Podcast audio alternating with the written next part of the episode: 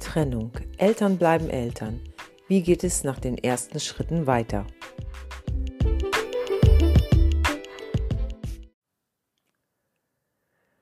Sind die ersten Schritte gegangen und Sie sind nun offiziell getrennt, gilt es Ihrem Kind in der darauffolgenden Zeit Orientierung zu geben und sich verlässlich zu zeigen. Also vor allen Dingen Kleinkinder profitieren in dieser Zeit von überschaubaren Tagesabläufen und Ritualen. Je jünger die Kinder sind, umso wichtiger ist es, eine ausreichende Umgewöhnungszeit einzuplanen. Die Gestaltung dieser Phase hängt stark vom jeweiligen Alter des Kindes ab, den vorherigen Gewohnheiten und der Art der Beziehung zum jeweiligen Elternteil.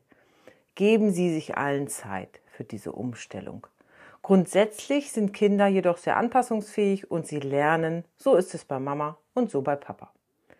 Kinder reagieren in der Regel sehr sensibel auf die Stimmung ihrer Eltern und so spüren sie natürlich auch, wenn es ihren Eltern nicht gut geht und sie traurig oder wütend sind.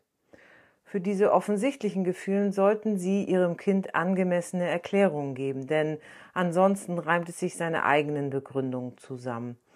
Sie könnten zum Beispiel sagen, dass Sie traurig sind, weil Sie sich das alles anders gewünscht haben, es jetzt aber das Beste für alle ist oder dass es Ihnen bald wieder besser geht oder ähnliches. Also, wie geht es weiter? Die Antwort ist, Sie benötigen eine passgerechte Umgangsregelung, die Sie sicherlich immer wieder an veränderte Bedingungen anpassen müssen.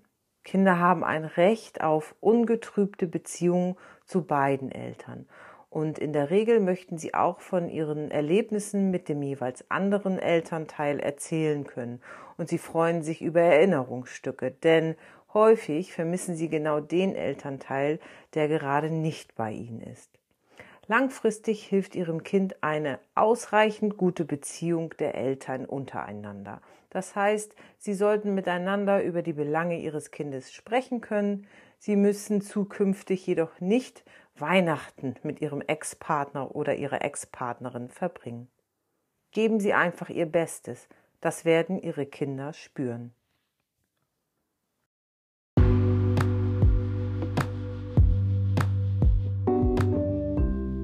Das war der Finkenau Podcast, kurz und knapp in drei Minuten auf den Punkt gebracht.